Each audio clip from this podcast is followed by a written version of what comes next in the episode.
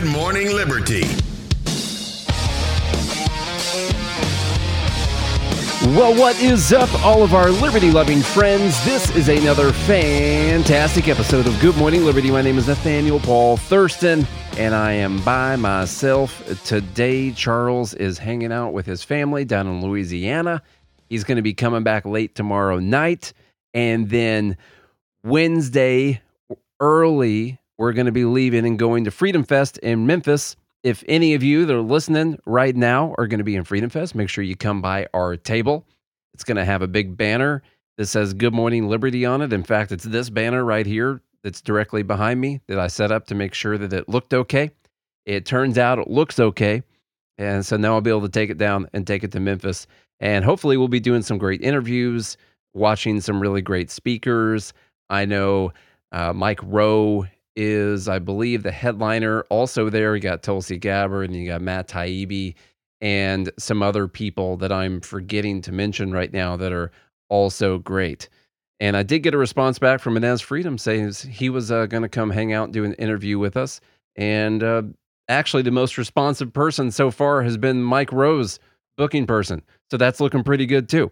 And then we'll see if we can get Tulsi and us. Oh, yeah, RFK Jr. is going to be there as well and Vivek Ramaswamy is going to be there, and Larry Elder, and a lot of other people. So it should be a fun week. We'll see if we can grab all of those people for interviews.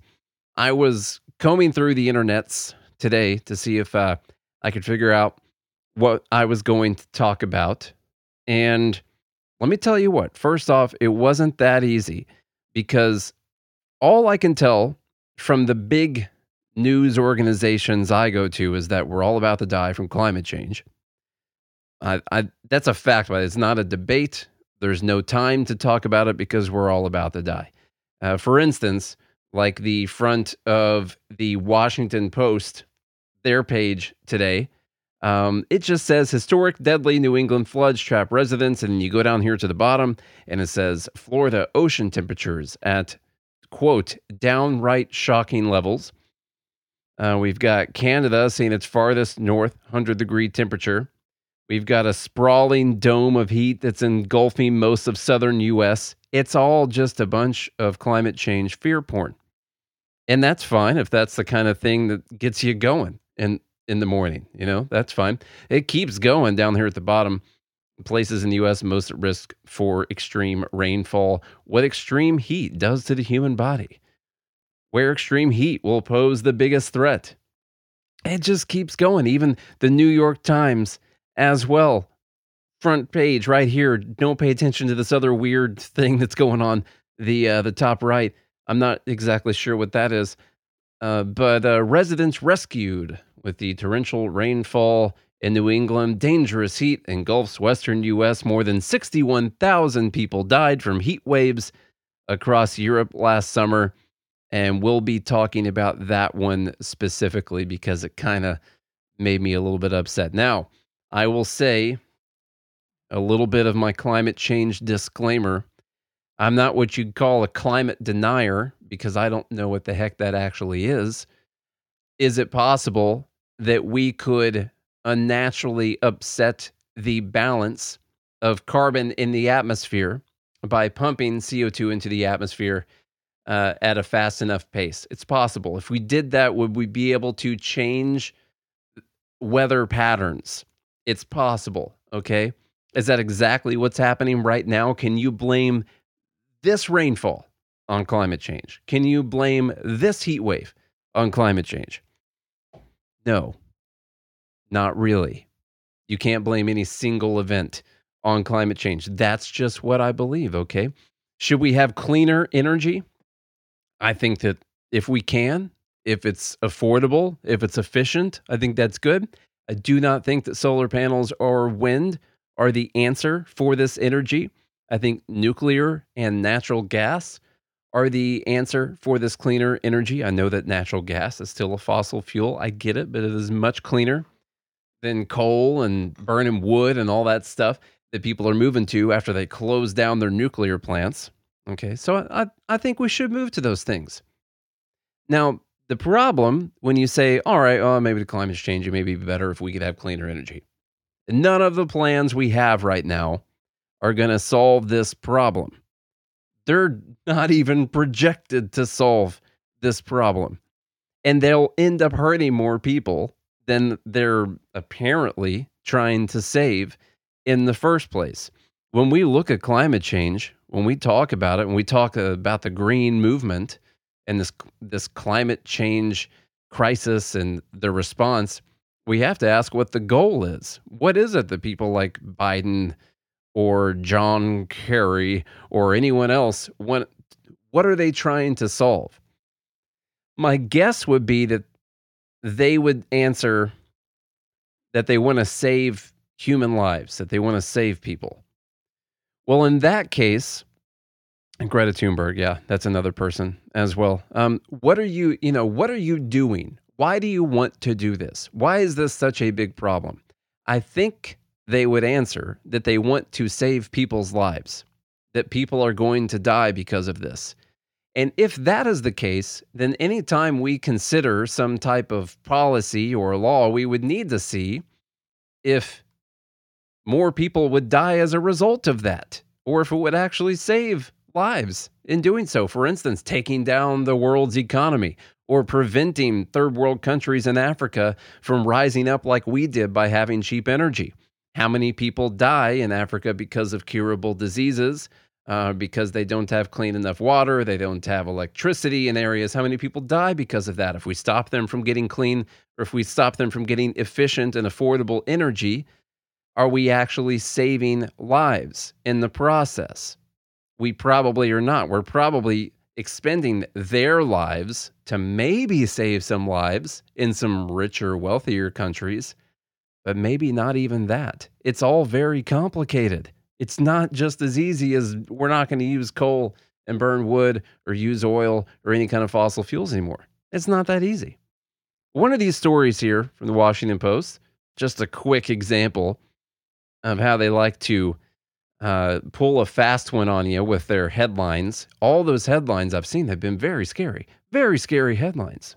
You read those things every day, you're going to start to get worried. You know, maybe we do need to have uh, higher taxes on the fossil fuel companies, or maybe we do need to uh, put more of other people's money into solar panels and wind farms.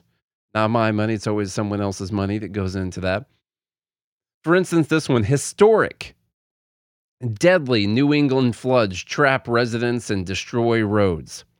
Now, as we've had a couple weeks of breaking records, world records, historic records, hottest in history, all of those that we've seen. I believe July 4th was a day where we were seeing that. The world average world temperature, hottest ever recorded, ever recorded, goes back to 1979. By the way, when it comes to the average temperature around the globe, which means nothing, we know that. Uh, but when they say historic, deadly New England floods, I'm like, okay, what year? What are we going back to? You know, how are we going to do this? Um, I'm not sure about Canada, Jeff. I think we've, I think we pulled the plug on them. I, I think they all burned up. I haven't been hearing anything about them, and I'm not seeing a lot of smoke anymore these days, or at least I'm not seeing a bunch of pictures of it. So, uh, mission accomplished in my, in my view. Kidding, of course, about that. Um, historic, deadly New England floods trap residents. Now, the historic part of this, uh, just to let you know, it goes back to 2021 and, and 2011. Um, those are the dates. Those are historic dates that they go back to. And they didn't beat those dates, by the way, because if they did, they would have used the earlier years. Okay. So the historic levels first off, um, 2021 and maybe 2011 that we have so far. And those are the only dates mentioned in this Washington Post article. But they're able to put the word historic in the title of it, which leads you to believe what? That we've broken all of the records, right? It didn't even break 2021 or 2011. Just want to point that out. You got always got to look. This in this case, it was only in the second paragraph. That's all it was. I want to get on to this interesting article because the experts they're at it right now. And experts are speculating. So we got very, very scientific analysis happening right now. They are experts and they are speculating that climate change is increasing kidney stone cases in kids. And so here's the here's the report from the uh, from the experts that we have. Experts are speculating that climate change and other factors are driving the increase in kidney stone cases among children and teens. Experts told NBC News that just three decades ago, kidney stones were largely a disease that affected middle aged white men. But they now increasingly affect children and teens, especially in the summer. Okay. The number of annual kidney stone cases increased by 16% from 1997 to 2012. But in kids, well, 15 to 19 year olds, that went up 52% higher among females in that age bracket. We just keep drilling this down. Kidney stones among children doubled from 1997 to 2012, according to the study, while black children and adults suffer kidney stones at a higher rate than their white peers. That is because of kidney racism. Of course, but we all learned that in school already. Doctors had not determined exactly what's driving the increase among use, but speculated that climate change a diet of ultra processed foods and the increased use of antibiotics among children are causing dehydration, according to NBC News. So they are actually speculating that it's dehydration and they are able to add climate change into this, which is adding to the dehydration. Of course, it has to be climate change. It can't be, as someone, uh, as Bailey said, the monster energy drinks. It can't be substituting some kind of a crappy juice for water. Um, of course, not like cranberry juice, which can help with that stuff. Uh, just soft drinks instead of water. Or maybe you got to put something in your water all the time.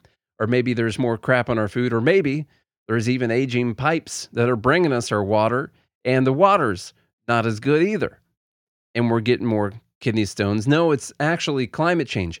It's this it's this 0.7 degree increase average in temperature that is causing a doubling of kidney stones in children because kids play outside at the same rates that they used to? No, no, kids actually play outside way less than they used to, which makes this argument extremely weird to me because they're spending less time outside, which is where you get the outside temperatures, which is what would matter for climate change and causing dehydration. Now let's look into that just a little bit. By the way, the act, the expert that they talked to uh, says that they focused on the relationship between temperature and kidney stone presentations for a decade. Uh, the summary is that hot days increase the frequency of kidney stone events. The risk of these events is higher among males than females and better predicted. Uh, talking about heat metrics there. Uh, while it's unlikely that climate change has been a significant contributor to the increase in kidney stones among children and adults over the last 20 years, it is likely that climate change will increase the number of people affected by stones in the future. So, even though they've had a doubling of kidney stones in young children over the last 20 years, they say that it's unlikely that climate change has been a significant contributor, but it's likely that it will be a significant contributor into the future, just not this time that it uh, doubled over this period of time. If y'all can make sense of that, that's totally fine. The other thing that I did find is that uh, kids are spending way less time outside, which makes this argument really weird to me. If y'all can make that make sense, let me know. Uh, American children, let's see, 65% of parents surveyed said that they played outside every day during their childhood, while only 30% of their children do the same.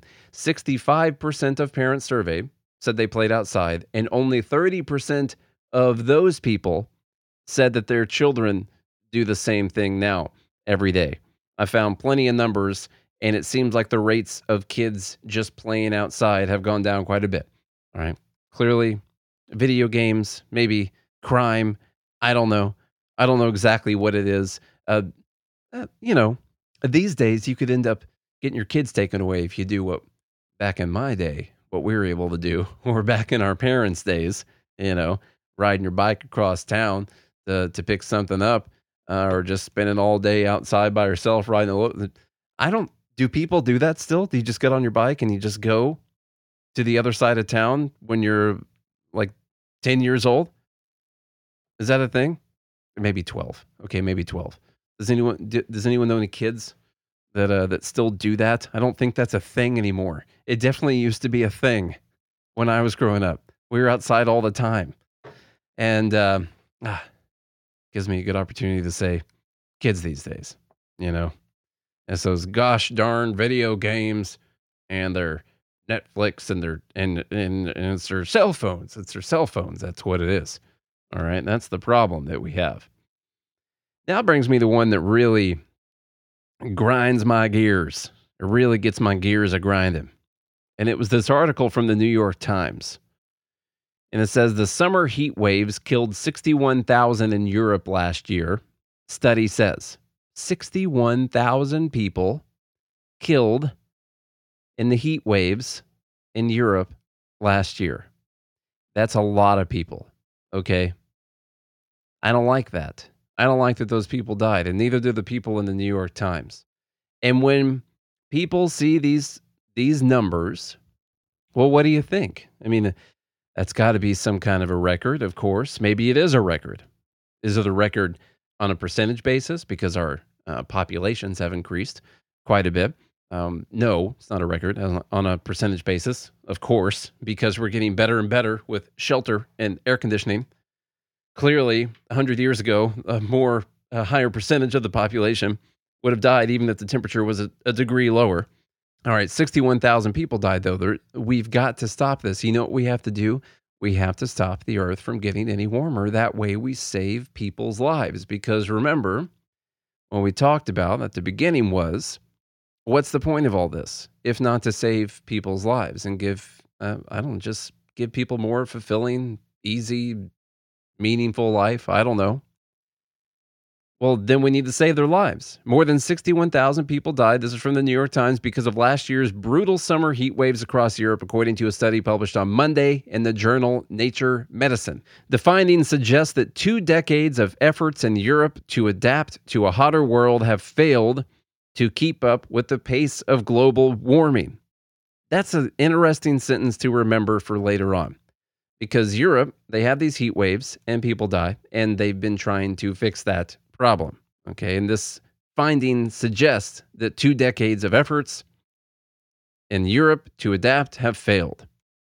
Here's a quote In an ideal society, nobody should die because of heat, said Joan Ballester, a research professor at the Barcelona Institute for Global Health and the study's lead author. In an ideal society, nobody should die because of heat.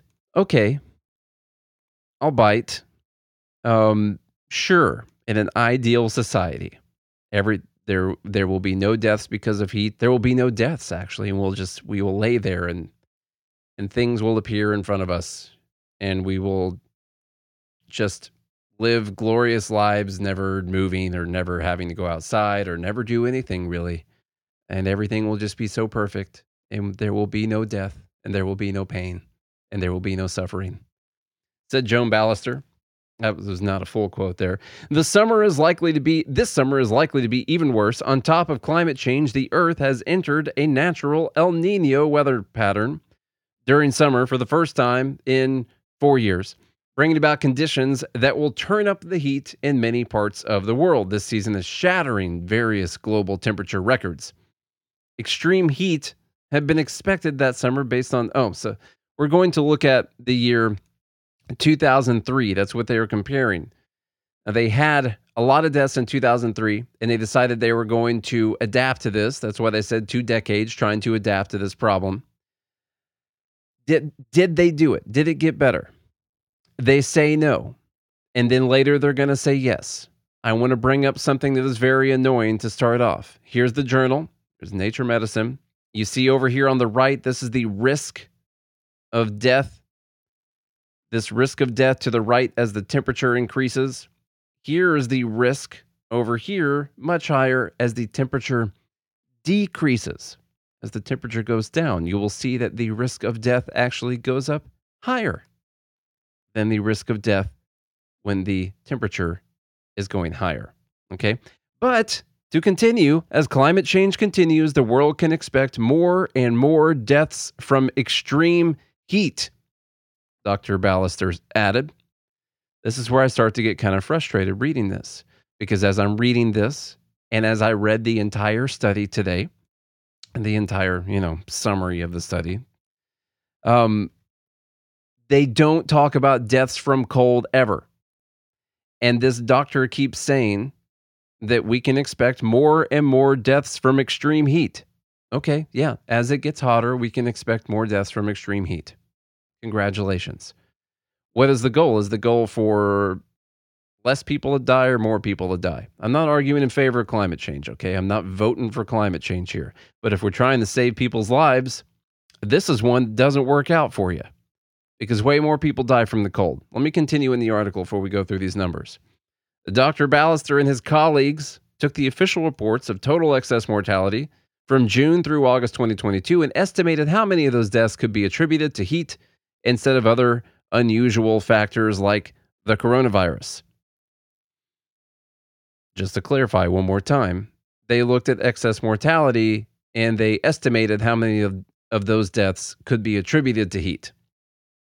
They didn't look up deaths that were specifically notated because of heat or whatever. They uh, they picked a number, so that's cool. They used epidemiological epidemiological models, meaning they matched recent historical temperature trends in different regions of Europe with mortality trends over the same period to establish numerical relationships between deaths and temperature swings. That is how they were able to estimate this. They keep talking over and over again about how more and more people are going to die because of the extreme heat.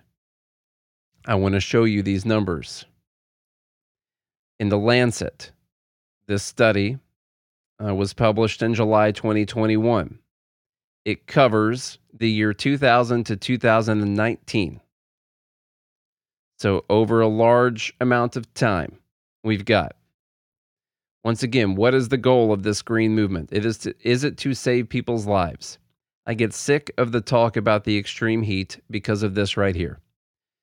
From the year 2000 to 2019, in the areas that they observed, they did not look at every single country. They didn't just make estimations, they looked at actual records, but they didn't look at every single country. Globally, they have 5 million 83,000 excess deaths due to temperature. Temperature swings. Okay, either too hot or too cold. They got 5 million deaths globally. 4 million 594,000 of those are from cold related deaths, and 489,000 of those are from heat globally. If we look in North America, uh, we've got 171,000 related to cold and 20,000 related to heat. If you look in Europe, you've got 657,000 related to cold and 178,000 related to heat. Now, remember, they did not look at every single country. This was, I believe, in 18 countries over that period of time. Uh, so, just to clarify these numbers a little bit better for you, globally, they have 8.52% of these excess deaths uh, were cold related, 0.91% were heat related. All right.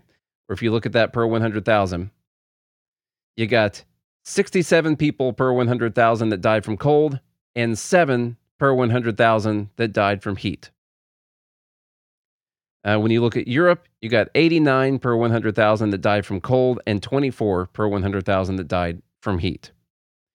And so we go through this this whole study in uh, in the Journal of Medicine here, and they don't talk about cold related deaths whatsoever. Now they don't have to talk about cold related deaths because this study specifically was heat related mortality in Europe during the summer of 2022. I would like to ask a question. Why didn't they say temperature related mortality in Europe during the summer of 2022? My guess is that because likely they would find that temperature related mortality probably went down. Heat might have gone up, but cold probably went down. And since cold is such a larger portion of those deaths, they would actually end up with a smaller number, which is why they only looked at heat related mortality. So when you see people hitting the panic button about uh, heat related deaths, you want to ask them, okay, well, how many people die from cold? That's a question. Just a question. Let's answer it. What's your goal? You not you don't want people to die. Okay, you're trying to save people's trying to save people's lives. Well, actually, this one from temperature related deaths works out in everyone's favor when it gets warmer. So maybe we should just stop using this one uh, to put people in the panic mode.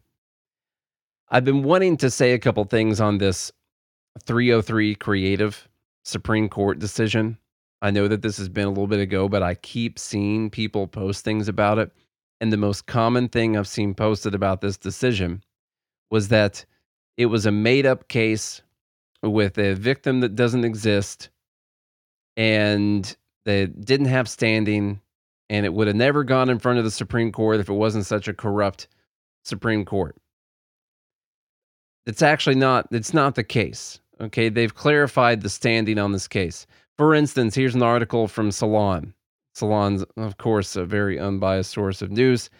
Fraud justice. Anti-LGBTQ decision based on a fake case showcases the Supreme Court's illegitimacy. We have made it to the illegitimate Supreme Court phase. I believe if we go back in the records, you will hear Charles and I talking about how Trump getting three Supreme Court justices could end up being the end of the Supreme Court. We were talking about whether or not that would be a good thing, of course. Uh, we've agreed with quite a few of their recent rulings, not agreed with some of the others. Uh, I think overall they've done a pretty good job. But like children often do, the left is deciding that the Supreme Court is illegitimate. What makes it illegitimate? They don't like what the court is deciding. And they've been used to the court deciding things that they liked. All right. That's that's what's happening right now. They even talk about how um, there's a stolen Supreme Court seat here uh, because they refused to confirm, I believe it was Merrick Garland before the 2016 election this is really all Mitch McConnell's fault. I really I realized that they I realized that they breached their decorum, that they didn't follow their precedent. Uh, yeah, I believe it was Merrick Garland before 2016. That's what it was. And uh, so now people are saying that this is a stolen Supreme Court seat. It's not stolen. They just that they're not bound by law to confirm someone's nomination or anything. I, I doubt they broke any rules. They just broke kind of the the system that people had. You don't typically decide not to confirm someone's pick or to not or to wait until after an election. I don't think. Uh, let's talk about the standing and a little bit on this case 303 Creative. I'm going to read some from the Salon piece, and then we're going to look at some of the decision. Uh, but for for the case that most exquisitely illustrates the illegitimacy of the current iteration of the Supreme Court, we should turn to 303 Creative. This case is a straight up fraud from every angle and had no business even being before the Supreme Court. To begin with, it's a redux of a 2018 case, Masterpiece Cakeshop versus Colorado. And we all know about that. This case, uh, the case was brought by Alliance Defending Freedom, a right wing group demanding that Christians have a privilege to opt out of anti discrimination laws. ADF lost its case. That should have been the end of it, but ADF wanted another bite at the apple not because any facts or laws have changed, but because the makeup of the court had changed due to Donald Trump getting two more nominees, Brett Kavanaugh and Amy Coney Barrett, on the bench. But what makes this clown show even worse is that the complaint at the heart of the 303 Creative is completely made up. A masterpiece, there really was a baker who really did discriminate against a gay couple, creating both standing and a fact pattern to discuss in court. With 303 Creative, however, the facts justifying the case are all make believe. The plaintiff sued on the grounds that she doesn't want to make wedding websites for same sex couples, but no one had actually requested that she do so. For one simple reason she didn't make wedding websites. Her lawsuit was purely hypothetical. Legally, she shouldn't have had a right to sue at all.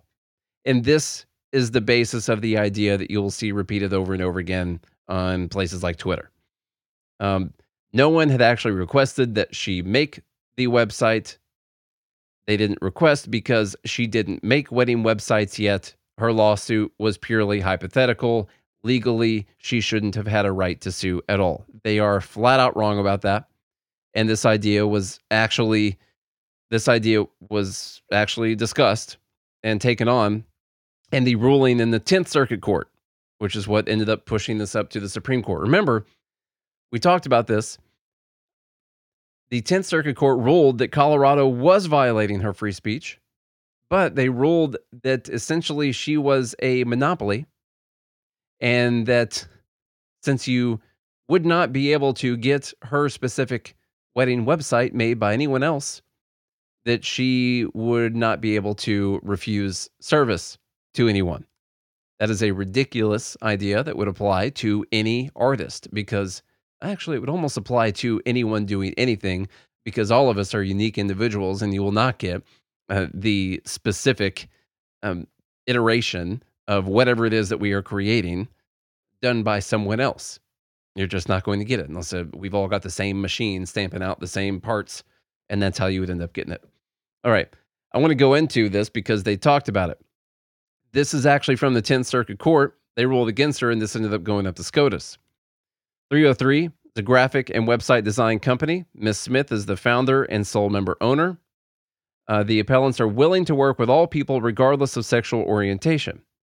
Appellants are also, appellant is Mrs. Smith, also generally willing to create graphics or websites for lesbian, gay, bisexual, or transgender customers.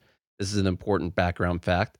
Uh, this person does create websites, was just specifically talking about moving into doing wedding websites. And so uh, she does not refuse service to people who are gay or any of the other letters of the alphabet that they apply to. It was just specifically, I'm going to make wedding websites. Right? And I don't want to do same sex same sex marriage websites. Uh, Ms. Smith sincerely believes, however, that same sex marriage conflicts with God's will. Appellants do not yet offer wedding related services. By the way, it's not like some secret that everyone dug up that they don't offer this. This was well known. They do not yet offer wedding related services, but intend to do so in the future. Consistent with Ms. Smith's religious beliefs, appellants intend to offer wedding websites that celebrate opposite sex marriages, but intend to refuse to create similar websites that celebrate same sex marriages. On top of that, here is the where, where this first started. To do this website, to offer it, she wanted to put a message on the page that essentially said that she was only going to create websites for uh, opposite sex or traditional or whatever couples you want to call it. Well, she's not able to do that because Colorado is going to go after her. And she knows this. Now, to have standing, it does not mean that you have to violate their law and then risk going to prison or get put in prison and then try and fight this from prison or fight this after they find you. Actually, if you can prove that it's reasonable that they are going to go after you for doing what you're doing, you've actually got standing at that point because at that point they are stopping you from doing what you want to do, meaning they are quelling your free speech in this scenario simply by having the law on the book. And the fact that they have scared you away from doing what you want to do is giving you standing. And so, if you can prove that that's what you're going to do and that they're going to go after you if you create the website, then you've got standing. And that's what the 10th Circuit Court, who ruled against her, by the way, uh, that's what they even said yes, she has standing.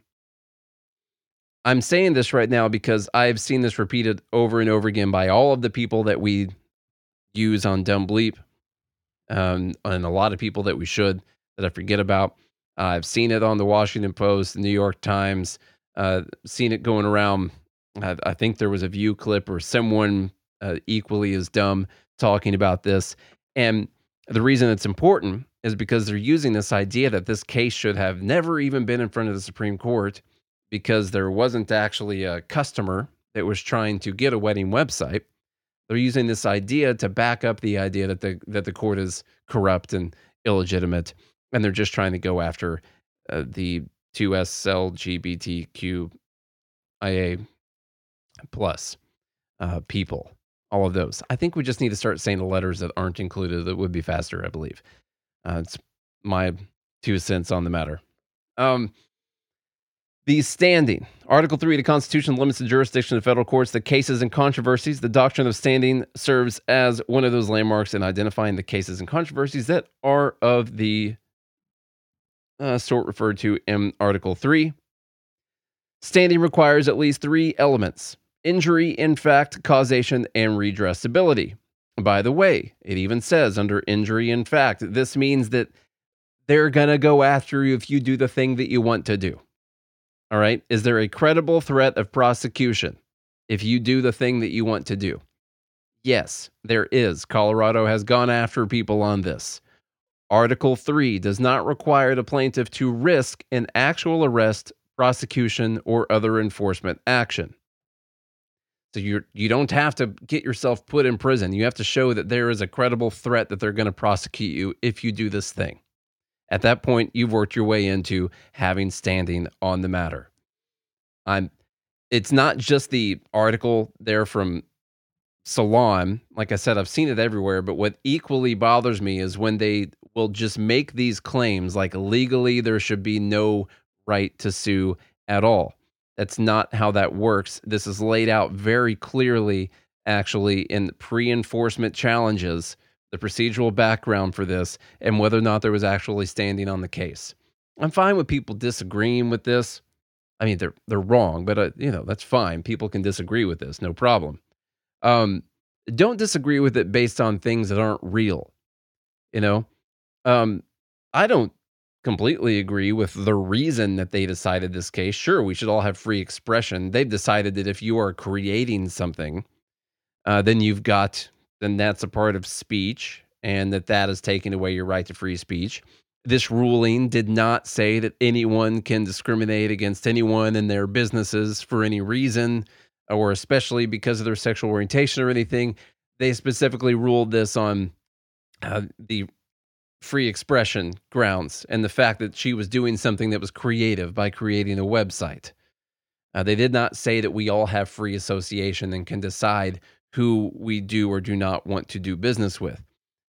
Oddly enough, a lot of people upset with this are fine that there were places that I couldn't go into over the last few years because I didn't have a vaccine passport or any proof of vaccination.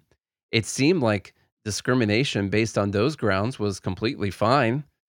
And in fact, there are people that are fine with discrimination when they want to be. I guess just not when it has to do with sexual orientation. I don't know. I'm not going to get into my annoying thing uh, about the fact that I'm fine that they didn't want me to come in since I wasn't vaccinated. I'm fine. That's if that was their decision outside of any coercion by the state. If it was the state, then I would go after the state, not the business. Uh, just to clarify that. I'm going to go ahead and end. I'm to, I think it's time to, I think it's time to end the show and I'm going to leave some stuff for tomorrow. I'm going to be going tomorrow morning, just so everyone's listening. Everyone who's listening right now, just be ready. It'll be a little bit earlier show, I believe. Um, if you enjoyed today's show, sorry, it's just me. I know uh, Charlie's not here right now, and he's very, very apologetic about that. I guarantee you, he's just sitting around feeling sorry about this at the moment. Um, he's he's very sorry and uh, he'll be back. We're going to be doing a bunch of interviews at Freedom Fest this week. He'll be back eventually. If it's your first time listening, well, if you made it this far, I don't have to say sorry. Hey, thanks for hanging out. Go to joingml.com so you can hang out hang out with everyone who's talking to me live right now. All right, I appreciate that, Costco.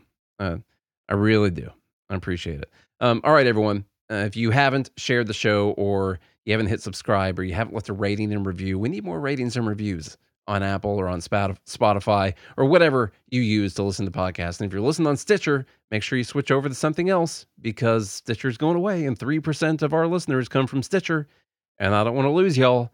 So come on over to whatever it is you're going to use because I don't know. I think they got like a couple weeks left and and then they're gone. I've never I've never looked at the app, to tell you the truth, but I have friends who use it and that's why I know that they're going away because they they told me it's going away. All right, everyone, do all of those things.